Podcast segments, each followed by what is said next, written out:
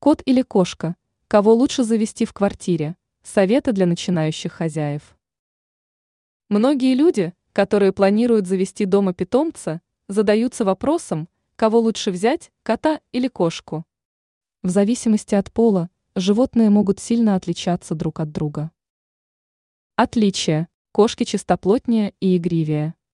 В природе именно самки ходят на охоту, следовательно, им нужно содержать свою шерстку в чистоте. В то же время коты более пахучие, ведь им нужно своим запахом отпугивать незнакомцев и защищать свою территорию.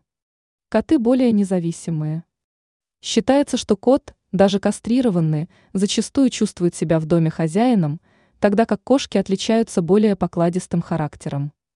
Что касается продолжительности жизни, то тут выигрывают коты, поскольку организм кошки изнашивается во время вынашивания котят и родов. Процедура кастрации, кстати, обходится дешевле стерилизации, что также можно отнести к плюсам котов. Однако, если говорить про стерилизованных и кастрированных животных, то продолжительность их жизни на второго, четвертого года выше, чем у плодовитых сородичей.